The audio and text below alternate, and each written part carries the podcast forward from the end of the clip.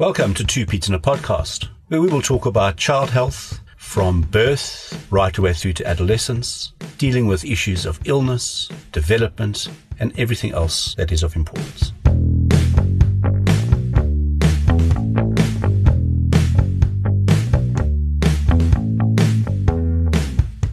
Welcome, everybody, to Two Peds in a Podcast. This is episode 23 and the third in the symptom series uh, about vomiting.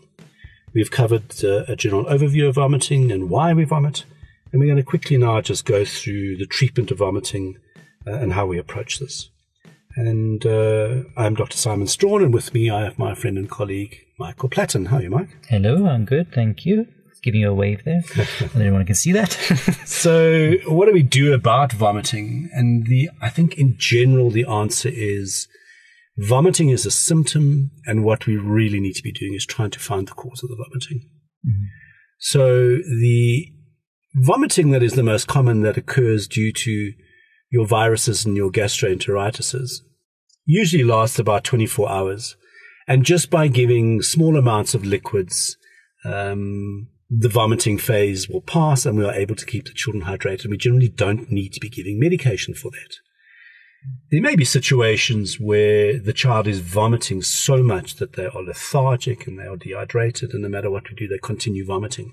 Now that scenario is quite is unusual with just a straightforward viral gastroenteritis, and that would make us wonder about other causes. And then we would start to look and see if we could treat the cause, because once you treat the cause, the vomiting will then stop. So I think that as a general principle is where we, where we stand. But there are very good medications for vomiting. And there are many medications that you can buy over the counter for vomiting. So, Mike, I'm going to throw this ball to you and say, what do you think about over the counter medications for vomiting? Definitely for the younger child, I wouldn't go, go close to them. Okay. You would not use Would them. not use them. In children under? Under a five year old.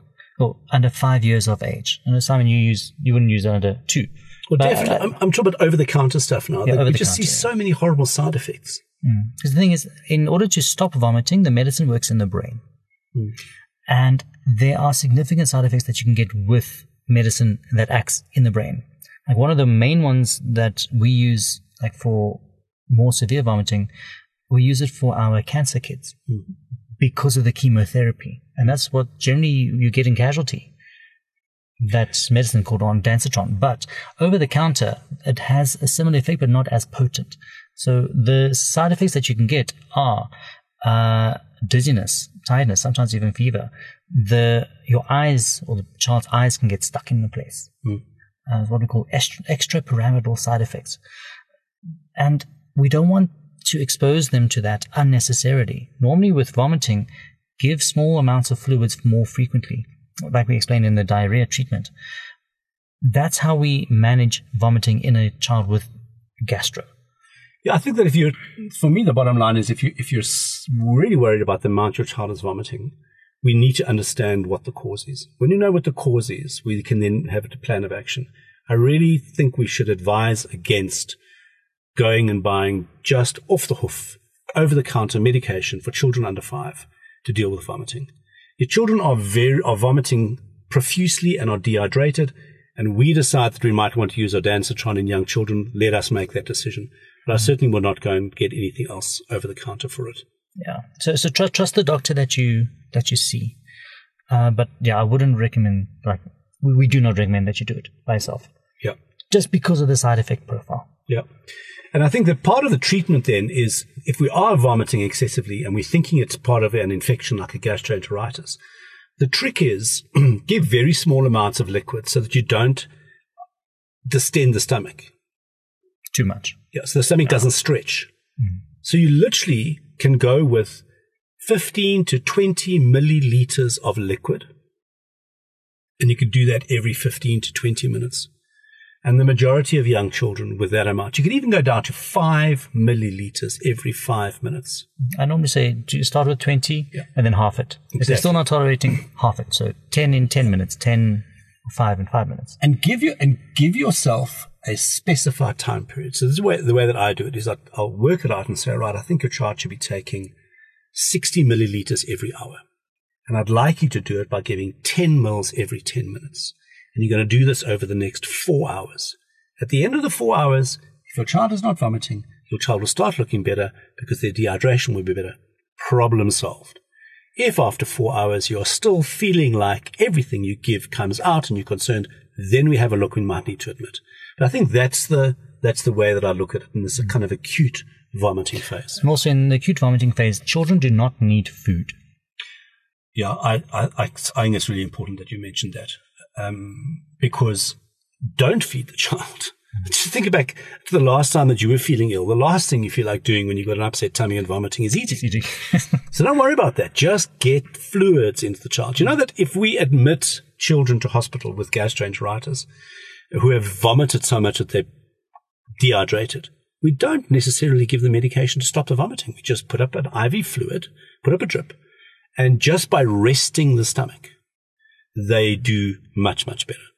So I think that's really what it's about. Is, uh, and I think it's also important to note that a child will not dehydrate if they are not vomiting if they do not have gastro. Yeah. So if they are drinking and they are vomiting that up, and you are concerned that the the fluid that you're giving is not staying in because of the distension, then give them a break before you try again. Yes. A break of about half an hour, maybe even an hour, if they aren't spontaneously vomiting and there's no risk for, for dehydration. Yeah, so there's no diarrhea. That's exactly right. Yes. Because if you can keep up with what they're losing, you're fine. You do not need to feed them something because they normally babies are chunky enough to actually survive not eating for more than six hours. Yeah. Which they do that, do that overnight in any case. Yeah. So really, we do not want food, at least in the acute phase of the first, what, 12 hours? And if you do start having or giving the food, or if they do want something to eat, then very bland food. Yeah.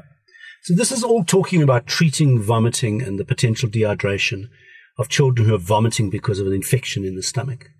But if the vomiting that is coming out is green, if there is blood in it, if your child is dehydrated, if your child doesn't have a fever and is vomiting and doesn't have diarrhea and is vomiting and the vomiting is going on, please, rather than rushing to get medication, that's the time that you rather call your healthcare provider and have your child examined because the way to treat the vomiting is to treat what's causing the vomiting. And the child needs to be examined and might need a few investigations done to assess why the child is vomiting. Mm. And those investigations and those investigations can be X-rays, ultrasounds, blood, blood tests. tests. Yeah, because yeah. as you've mentioned before, it may be a metabolic thing. It may be something going on in the intestine where there's a bit of a blockage or a twist, or a, if it's not just your straightforward, easy to recognize viral gastroenteritis. And somehow, the most important thing that we need to tell you is right at the end of the podcast. anyway, I think that's that's it for treatment. Yes, I'm happy. Okay, cool. We hope you enjoyed. We shall be back next week with the warning signs of vomiting, episode 24. So if your children have allowed you to, thanks for listening. Bye bye.